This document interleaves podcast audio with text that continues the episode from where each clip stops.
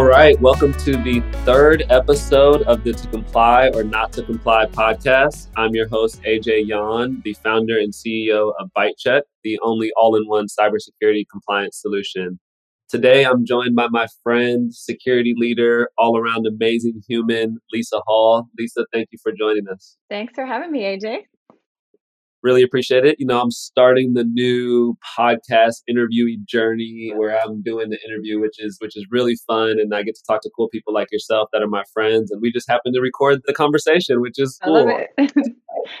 so obviously, I know you and I know your background, but I'd love for you to just tell the folks out there that are listening to this and hearing about you for the first time, tell your story about you know your career and where you're at now and what you're up to. Okay, yeah, I'll give you the short version. I'm currently CISO over here at Color we do genetic testing uh, for risk screening and currently COVID testing. So, we do a lot of rapid COVID testing. Prior to that, I was at PagerDuty, been in the security space for too long, uh, no, a really long time. I love it. And yeah, I actually got my start. I was an executive assistant to a CISO, and I thought that she was doing cool stuff. So I was like, I'm going to do everything you do. Take me with you. Um, so that was my, that's my weird how I got here uh, to security story. That's awesome. That's like the true definition of to comply or not to comply. You were an executive assistant and you decided I want to do that and you just, you know, obviously work your work your butt off to get there. Talk about like that decision when you were sitting there as an EA and you're working for a CISO and you're like, this security stuff seems cool. How did you transition from idea to actually doing it and like moving into it? Yeah, that's a good question. I also first have to say again, thanks for having me. And I really love the comply and not to comply theme. I think it's like could go for business and personal. So I love how you're pulling it back in there. Yeah, so I pretty much was bouncing around and like not knowing what I wanted to do. Like I had a business degree and in college, I was like, I want to be a graphic designer. I want to be a fashion designer. went to fashion school. Like I was, I was all over the place. And so, yeah, I just, I pretty much was doing executive assistant roles. I liked uh, one of my first like tech jobs was at Apple. I like computers. I'm a big gamer, so it kind of naturally like I want to figure out how stuff works, and I like playing around. And so it, it kind of naturally landed me in a spot where I was reporting to the CISO. And I thought the stuff that we were doing was really interesting. It was like involving computers, but also involving people. And it was just a, a, really interesting intersection of both of those things. So I basically took some classes and then just volunteered for a lot. So I I wouldn't say no to things. I was like, yep, I'm gonna learn it. I, I may I may just fail at this horribly, but I'm going to try to figure it out. And that's something I actually appreciate about security because it's always changing and you have to be adaptable. And I was also living in Justin, Texas at the time, which is a very tiny Texas Motor Speedway there. And I was commuting from Dallas. And at the same time, I was like driving past the job, the job that I got and like doing this crazy commute. And I was like, nope, I'm going to live there. I'm going to live really close to my job. Like I just, once I decided, I'm like, I'm just going to keep at it until it happens. That's awesome. You said some some things there that I think are important to pull out. Where you know you were graphic design, you were kind of you're a business major, you didn't know, really know what you wanted to do. I was the same way. You know, I think I had eight majors at Florida State. So right. anybody that's young and listening to this, you do not have to have it all figured out. No one really does. We don't really know what we want to do until we start doing it. We're like, oh, this is this is cool and it pays well. All right. Yes. yes. So like, I talk to young people and they're like, I want to do this, and I'm just like, probably not you probably are going to find something else that you're interested in, but go for it, you know, go and pursue yeah. it. Um, and then you mentioned you volunteered. You know, I have a cool success story from my time at ByteChek where I was mentoring this kid. He's not a kid, he's a grown man. I was mentoring this man and he was just trying to break into cybersecurity, trying to find a way to get in. And I was like, "You want to come be an intern?" And he was like, "Yeah, absolutely." I was. He was like, and he thought it was going to be unpaid. Um, I was like, "No, like I don't believe in that. We're going to pay you. But like he was willing to do an unpaid internship just to break in, willing to like volunteer and do work. And I think nowadays, like people have ways to do that publicly with LinkedIn and other places to like share their stuff. And I'd love to get your take on this. Like sometimes to do stuff in the early days that like, yeah, you probably want to be getting paid for at some point, but you got to prove yourself. You got to do some stuff early on that's volunteer work or just like grunt work that you might not want to do. Mm, oh, 100%. And I think that goes like beyond even being new in the industry. I mean, part of it is like giving back like what you put in is what you get out kind of things. Like I am part of some mentorship programs and if you hit me up on LinkedIn, I will probably talk to you. if you have questions about security or you want some mentorship, I'm part of some formal programs. Like none of these things are paid. Hopefully people who have the passion to get into something like security, it's like we're doing it cuz we our hearts in it to a certain degree. Like yes, we all, you know, I can't just go retire tomorrow. Like we've got some bills to pay. Mostly it's like our heart's in it and we want to learn. And so I think it kind of circles back to comply or not comply. It's like you also have to say, how much am I willing? Like how much of my free time am I willing to do this? Hopefully people aren't going to be taking advantage of that. You know, where where are my boundaries and how can I give back to this amazing community? And part of that sometimes is investing in yourself. Yeah, absolutely. And I'd love to hear that you mentor and chat with people on LinkedIn. I do these podcasts often and I'd say that and then like I get a bunch of messages afterwards from people. So I hope the same thing happens to you. You know, any any person that could meet you and get a chance to talk to you would would, would be better from the conversation from because of your experience. And I think we need more leaders that are willing just to have a conversation. I used to be that person, that privileged person that say like titles don't matter oh, it's it doesn't matter what your title is. And I realized that was me speaking from a place of privilege where now I understand that like the title I currently have, CEO, is like the least earned title anyone could ever have because like you could just call yourself a CEO. so like I don't think I've done anything to get it, but I do know that like me spending 30 minutes with someone with my title like that is trying to break in, that is a meaningful 30 minutes for them. And I wish more people in positions that have the C in their name did what you just said. Like you're willing to talk with people and give them advice because even you responding to a LinkedIn message, like that changes someone's day to now they feel confident that like I'm going to make it in security because I'm talking to a CISO who's done all these amazing things. And I think that's just important for us to be present and vocal and just be around because the, the people breaking in, the people that are currently in need that. They need people that are there to, to help them. Yeah, I totally agree. And you you definitely put in the work. So you could call yourself the CEO. I think you've you've done the time there. No, I'm, I'm with you there. I think partially um it, it it does come down to like just being open to it and ultimately like we're all just humans. Like i yes i have a ciso title and i i take that seriously and i take my job seriously. At the same time like just a person and like i haven't done everything right and i've i'm still learning. And you know an intern that we hire tomorrow is going to teach me something. So Yep, that's the beauty of. I think that's the mark of a great leader is someone that understands that they're always learning and always being a student, and that you're like. And I think that's the coolest part about, like you said earlier, about security is there's no way like I could ever say that like I'm an expert on anything security wise because like it changed yesterday and like I don't even know what changed. Uh, so um, I'm already behind, and that's cool because like I know like I constantly have to work, and so it's a a really fun part. I was listening to an interview of yours recently, and you mentioned like being an advocate for yourself and, and how important it was and something that you've learned. I found that that's super important, but like junior folks, uh, people that are first breaking in, they don't, they just, it's hard for them, like, especially like underrepresented groups, women in security, minorities in security. It's hard for you to say, like, I deserve this, I deserve something better. So, talk to me about like how has being an advocate helped you, and then like any advice for people that are trying to advocate for themselves better in their career. Yeah, I know it's something I'm not good at still. Like I'm bad at this. I'm really good at it for other people. like I will advocate like so hard for other people and then when it comes to myself I'm like, "Ah, my work will show for itself." Oh golly. right? Like I don't know what to do I deserve this? I don't know. Like I think I know what I'm talking about. I like just second guessing.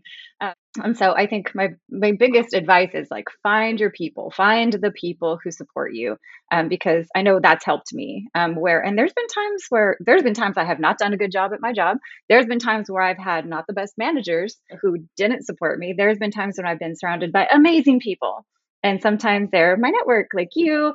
Sometimes they're like my peers, my family, but finding people who are going to take the time to like know you and recognize you and support you and just be kind to yourself because all of us are going to fall on some stumbling blocks and just know what you know and be adaptable. And that's, you know, not every day is going to be a good day but i think it also goes back to comply or not comply like it goes back to your podcast here of really knowing when um like early in my career i definitely didn't you know i complied more. I was consulting with big four. I hid my tattoos I did not talk about anything personal. I was like, you know, I dressed out. I mean, I'm in an L7 shirt right now. Clearly, I've just, uh, it's done. like, I'm over. But like, very much like what I show externally was very, like, maybe not who I was internally. And as you get older and as you like feel more comfortable, I guess, just in your own skin, and part of that I think is age time. But yeah I, am definitely more like mm, i don't really know if i have to comply with that. Mm, did you just ask me to make a copy? Or i'll go to companies now and looking at vendors and i'll be like it's interesting that the leadership team are all they all look the same. Just kind of curious if you've thought about it. Like you don't have to be a horrible person about it. Just ask questions and ask why we're we're complying with some of these things yeah, I love it. I was talking to Flea in episode one of the podcast, and he was talking about being authentic, and he was like, I don't know if it's just because I've stopped caring or because I've gotten old, I stopped caring. And so I do think there's some age in there where like you just reach a certain age where you're just like, I don't care what other people think about me. And I remember when I first came out of the army, when I started at the company I was at before ByteChek, like I was nervous. Like yeah. every day I was like, if they see that I'm tatted up, yeah. if they know like I actually listen to this type of music or dress this type of way. And then fast forward the year before I left, we did an offsite and I'm like leading the offsite. I'm doing all the training for the team. There's like hundreds of people on our team.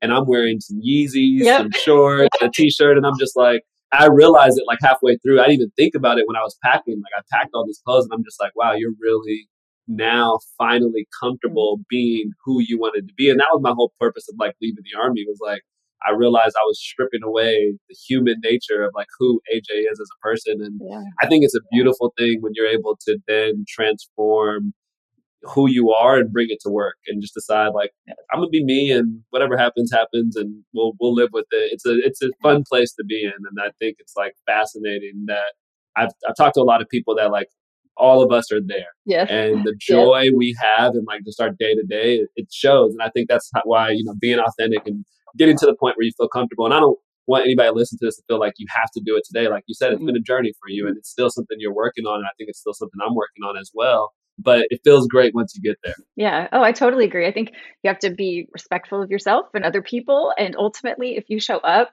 genuinely as yourself, it will also encourage other people to feel like they can be authentic and you know, there's things i've shared probably you know with my with my team before where i'm like i never thought i'd be as vulnerable or you know just saying yeah no matter what it is personal things or just like work things or hey i haven't figured that out it allows other people to be vulnerable as well so and speaking of that, you know, you're a leader. You are a chief information security officer. You've held leadership roles across the security space. So as a leader, I think you being authentic usually will help the people underneath you like be authentic as well. But aside from that what do you see as like the hardest part of your job? Like you're you're responsible for a lot. I think cisos are like the most blamed executive suite um, and most cisos i know like say like yes like i know i'm asking for pain because of my role. Uh, but like what what do you say like from a perspective you know you're a new ciso at, at, at color you were leading up security before then at pagerduty what's the hardest part about running security at these large organizations that have a lot of these challenging issues? Wow. Um, the hardest part. I think there's always a lot to do in security, right? And like we we said, it's an ever-changing environment. So really being able to understand it's the hard part, but it's also the cool part. Understand the risk of the place you're at, like the company you're at, and being able to communicate that. I'm a big fan of analogies. It's like I'll talk to the board and customers, and like I'll try to use analogies as much as possible. It's like, yeah, let me communicate this effectively, as opposed to just like scary red alarm blaring, like give me money. Uh, trying to understand and like communicate to how that affects business.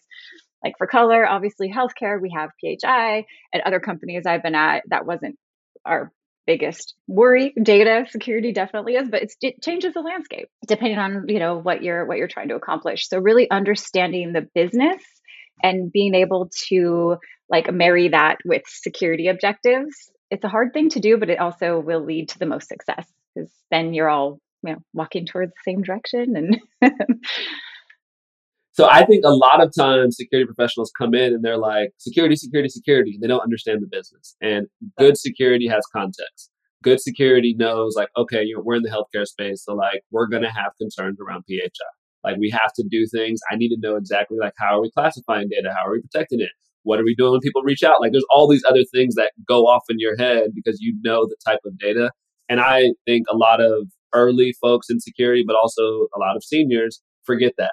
They forget that you have to apply context and situation. And it's, it's just, I come in and I, I'm going to do my security thing. And like every tool yeah. doesn't work for every company. I think what you said there is so important. I think figuring out the context and then saying, okay, business, I understand your goals here's how security needs to be thought about and how security can help. Because people, so many people see security as a blocker when really security is an enabler. Uh, if you get security right, you move faster because you don't have to do rework and you're not coming in as the bad person saying, hey, all of this needs to, you need to revert back to that previous release because this is really bad. You were able to see that in the requirements phase. You were able to see that at the static level when you did some scanning early on. So really important to understand the business. You mentioned talking to the board too there.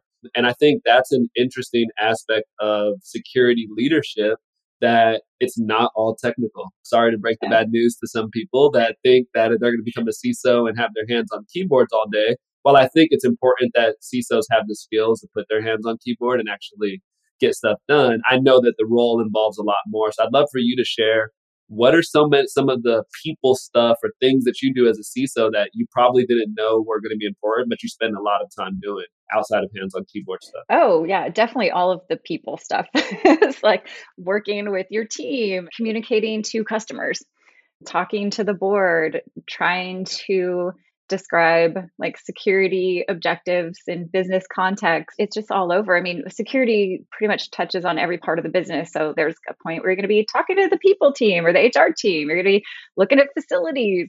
You're going to be you know, creating metrics and and how how can we show success and how does that tie and align with business objectives like we said how to ask why and question our leaders in thoughtful ways. I mean, we, we kind of touched on it, but the whole like what got us here may not get us there thing, like, hey, or this worked at this company. And compliance is such a big part of that, right? Like, oh, well, here's the things you have to do. Well, what if we do it differently? And what if this is a different environment? Like, how can we adjust this and then be able to communicate that so that everybody's on board and, you know, compliance and security aren't just an afterthought and they aren't a pain point. I think all of that, and also, you know, probably you listen to the other podcasts I've done, but like I totally believe in hiring like from diverse backgrounds and people who may not have just, you know, been in security from from the beginning. And i think that also helps with just the people side and just having diverse thought. Like i think of things differently than you know somebody who i don't know wasn't born in California and went to fashion school. I, I, don't know. Um, or, you know, just different background. Like you will have very different, like you're in the military. So you have a very specific way of thinking about things that might be your go to, like originally way of, of jumping to things where I would be a little different. And if we come together, figure out the best way to do it for our business, I think there's a, there could be a lot of beauty there. So definitely understanding the importance of just listening to people and having different theories of thought and asking questions. I, I love it. I think the new phase of leadership we're entering into are leaders that say what you just said, like understanding people, hiring people not for the sake of diversity, but because you truly know they might know something and look at this problem different than I do, and I need more perspectives to get this right. Yes. Uh, and I think people that break into security from other professions are like the best type of security professionals because a lot of us security professionals have been doing this a while. We're jaded. Yep. Oh, we don't believe in anything. We think everything's going to break. We don't trust anything. Like we're not open minded to nothing. We're just like, everything's bad. Lock it up. Like, stop, please. But like a new person's like, well, why are we doing it this way? And you're like, that's a very yes. important question. Yes. Yeah. and get that if you hire nothing but people that have done security. Yeah. Oh yeah. Just yeah. asking oh, why. Yeah. Just ask- I think it's such a such a big deal. Or like how or why or how did we get here? Why are we making this choice? And compliance, the same thing, right? It's like, oh, rotate your passwords every 90 days until you ask enough if this is actually good practice. And then all of a sudden we all agree, maybe, maybe we should be rotating off and we should just make really good passwords. Yes. Shout out to NIST for that update. Yay. I was very happy. I remember when that came out, I was back, that was back in my manual audit days where I was traveling out to company sites. And I was just, I couldn't, I was chomping at the bits to bring it up in one of our conference room discussions with this customer when they were talking about passwords. I was like, well, actually, yes. you don't have to do that anymore. And here's why. And I explained the situation. It's like, it makes a ton of sense. And like, those are the things in security where, or just compliance in general, where we can kind of transition to talking about security and compliance. I think the frameworks don't update fast enough. Yeah. I, I think a lot of the problem is we're reading stuff that was built for technology that is isn't around no more, isn't prevalent anymore. Maybe there's some organizations that are using some of these things, but nowadays we need to have more stuff that evaluates serverless technologies from a compliance perspective and we're not doing it but i'd love to get your thoughts on like some of the compliance frameworks that are out there and yeah. are they updating fast enough are we are we actually using the right stuff to evaluate companies i'm with you there and like something you, you already know i appreciate about check is the continuous kind of monitoring aspect of compliance where we have so much opportunity, right? Like if we think about I don't know, a point in time, like do you review your firewall rules every 6 months or like do you do user access audits quarterly or scanning monthly? It's like well, mostly what we've implemented in nowadays is like continuous monitoring and it's actually better right where i'm it's not a point in time i'm actually monitoring this regularly and if something goes wrong i'm alerted and just being able to have those conversations. And I think a lot of it is who you get as an auditor and, and having somebody who you can just talk to like a regular person and you get that with uh, probably you've seen this too on customer like you're reviewing a contract you're on a customer call and you're like oh if i could just get somebody who knows about security this is going to be like a 10 minute conversation. You're like we understand right? Okay let's move on. But having those difficult conversations with like maybe it could be the auditor or who knows who just like nope it, this just needs to be a check and, and, and I'm not I'm worried about how it actually is implemented or how they like to say like this the spirit of the control. And in an ever changing landscape, that's really important. And being able to like communicate that and demonstrate it and take away from all the manual work is just going to be like we have so much opportunity to make it better and make compliance less of a a pain point and like you said like like an enabler for business and for security. It should be demonstrating that we're doing things right in security. It shouldn't be the, in my opinion, the sometimes it's a lever, but yeah. I agree. Uh, obviously, you know, I'm, I'm biased, but I think compliance should be playing a big role. I think the what you just said though is the the point is you got to choose the right auditor, and I think that's been the problem with SOC 2 compliance is SOC 2 is a framework where it allows for flexibility. It allows for you to get custom. It allows for you to have some really technical controls and have a report that stands out. Whereas other frameworks like ISO, PCI, FedRAMP, et cetera, it's like either do it or you don't, and we're going to check this box. But the problem is with SOC 2 auditors is they treat SOC 2 like those other frameworks. Yes. They don't come in yes. and say, so what are you actually doing? Instead of eh, asking you if you have an AV solution installed. It's like, let's just talk about defense in depth and find out all of the things that you're doing. Yes. And then we'll yes. figure out what are some of the things you're doing to prevent malicious software. Um, so I think that's the big key. And one of the things I propose that I think um, would love to hear your thoughts on are companies that are evaluating their audit partners need to ask tougher technical questions. Uh, yes. They need to say like, yes. hey, like who we're hosted on Azure, so can I talk to somebody that knows Azure? Um, and say like, how are you going to help me in my Azure environment? How are you going to evaluate my Azure environment? And how are you going to reduce the amount of screenshots I need?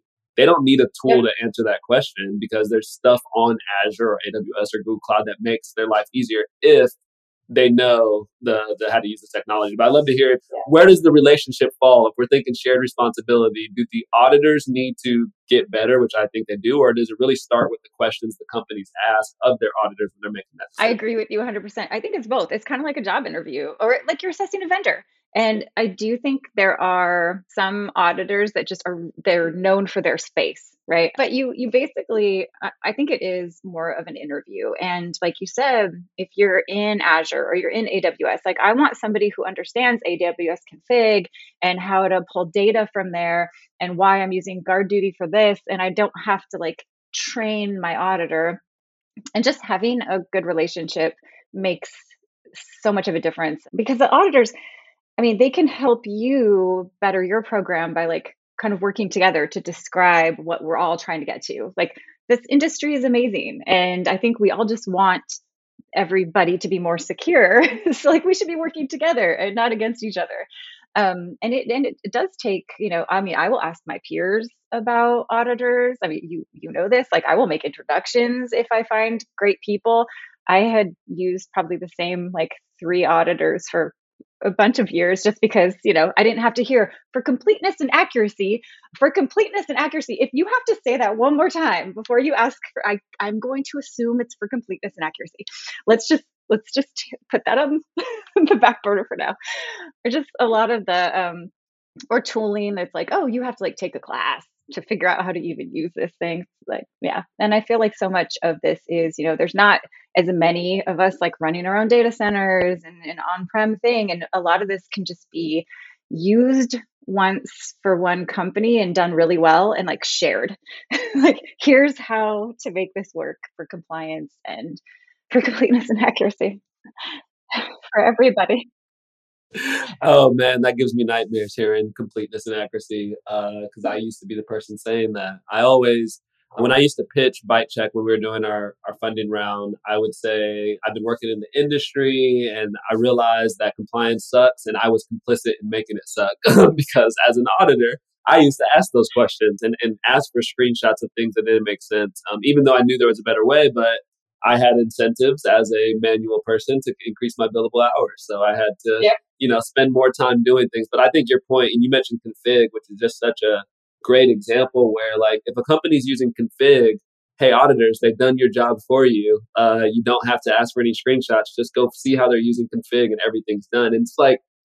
I think sometimes when people hear me get on my diatribes about auditors becoming technical, that they think I'm saying like everybody needs to go learn Python, and I'm, that's not what I'm saying.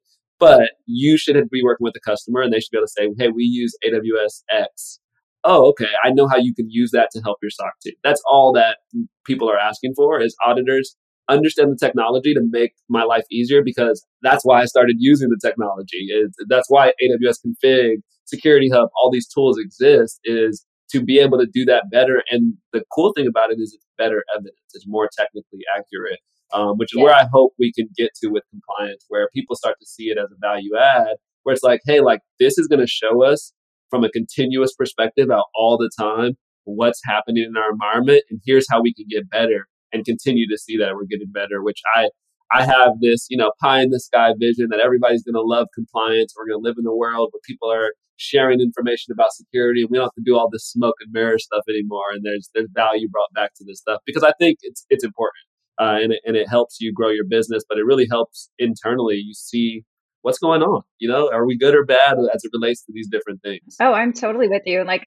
screenshots get you a certain, like, yeah, again, they're a point in time. And there, I mean, I, you've probably been in this too. It's like, how many screenshots do I have to send of this thing? This is madness. Why are we doing this? And it doesn't make security better. And having a more like holistic view and continuous view of something, it's like, well, now we aren't just kind of randomly picking stuff that we think are risky. Like we know this is repeating, or we see this risk over here. It's happening a lot. We should probably look at it. So I'm with you. Yeah, that piece right there, being able to get to like that predictive analyst per thing, that's where I think is the exciting part of compliance, where we start to really tap in and say, like, oh, I, I've seen this movie before. Company of your size did this move. Here's what happens six months from now from a compliance perspective. And now security really needs to shift from reactive to proactive. Like we need to be ahead of things, and that's the best security departments I've seen are security departments that are able to see when things are bad are going to happen because they can just identify potential flaws. Really great stuff, Lisa. I've enjoyed this conversation. I think our listeners are going to really enjoy it. Uh, any last words for the audience? Anything you want to leave them with that they can learn from you? And then also tell people how to reach you. Yeah, no, thank you so much for having me. I'm really excited you're doing this. I don't have any parting words except you can definitely reach out to me. I'm on LinkedIn, Lisa Hall, um, Twitter, and I will. I'm happy to respond, and I, I definitely will uh, will mentor or talk to people or ask me questions, random things about fashion design or security. It's fine. Highly recommend. We might have to do a podcast about fashion design. I consider myself somebody that enjoys fashion and and, and dressing. I I don't enjoy like the process of like finding stuff for myself though. So like I really need to make a lot of money to get a stylist so that I can just like get clothes and try them on all the time and like enjoy it and like be in the scene. So maybe we'll do a fashion design security uh, podcast in the future. But highly encourage anyone to reach out to Lisa. Um, fascinating, amazing human to know insecurity, and I'm excited to see what you do at Color and, and continue to to just have you in my network as a friend. So thank you for joining. I appreciate it, and um, thanks everyone for listening. Please uh, subscribe, give us five star ratings, leave some feedback so that we can continue to produce valuable content like this.